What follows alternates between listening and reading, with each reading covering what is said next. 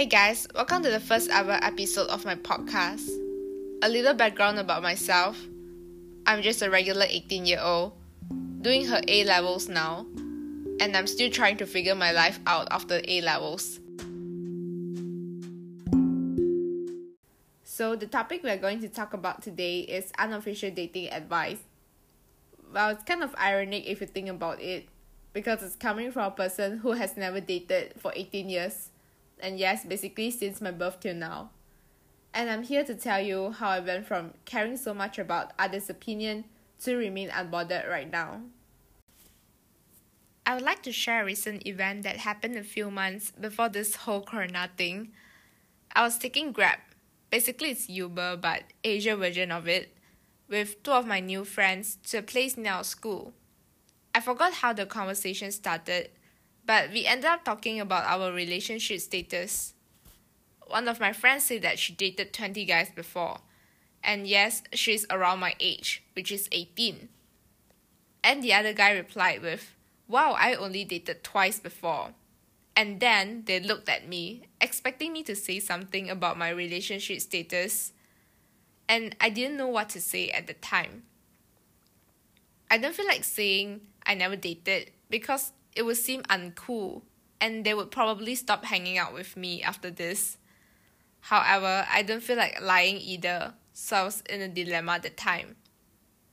At last, I just took out the courage and told them I never dated anyone before. I kept telling myself it's okay if they want to unfriend you, it's okay because there are plenty of fish in the sea.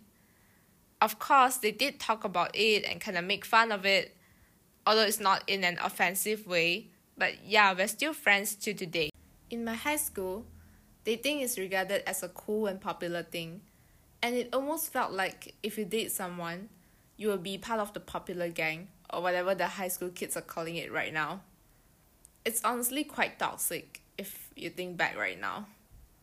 I think it was during year 7 to year 9, which is around 13 to 15 years old when everyone in my school starts to care more about their appearance, such as wearing super low socks, altering their skirt, or folding their sleeves for no apparent reason.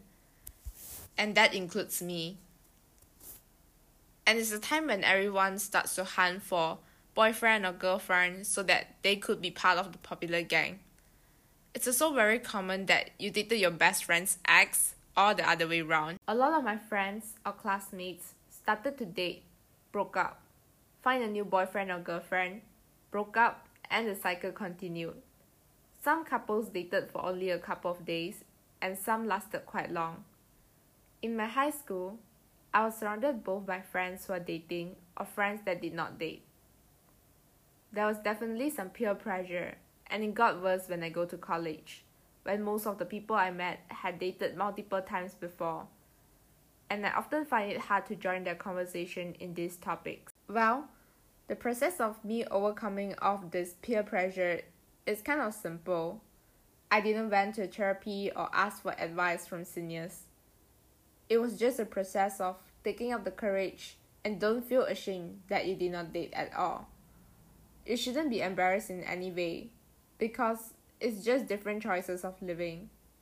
For example, some people prefer casual sex, some prefer to have sex after marriage, there's honestly nothing wrong with both choices. After all, it's your life and your choice. And no one other than yourself has the right to tell you what you should do. When you start to not feel ashamed of it, people around you can feel that. When you tell them proudly, I never dated because I haven't met anyone I like, they won't even criticize you because of how confident you are with your choices. When I became more and more confident about having no dating life, People around me didn't care. They didn't judge me at all.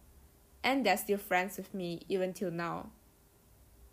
I believe confidence is what you need when it comes to finding true friends.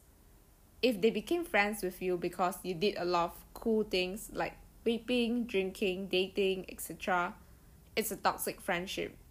I'm not saying it's bad to vape or drink or date. I'm just saying that if they're friends with you because of this, it's toxic. From all past experiences I had, the only thing I learned is to be more confident about every choices I made. I chose not to date in high school, and that's okay. because we should all respect people with different choices. By no means we should discriminate people with different opinions on dating or whatever issue. Well, that's all for today's episode. Sorry that I don't have a nice radio or podcast voice, but I do hope you enjoyed today's episode.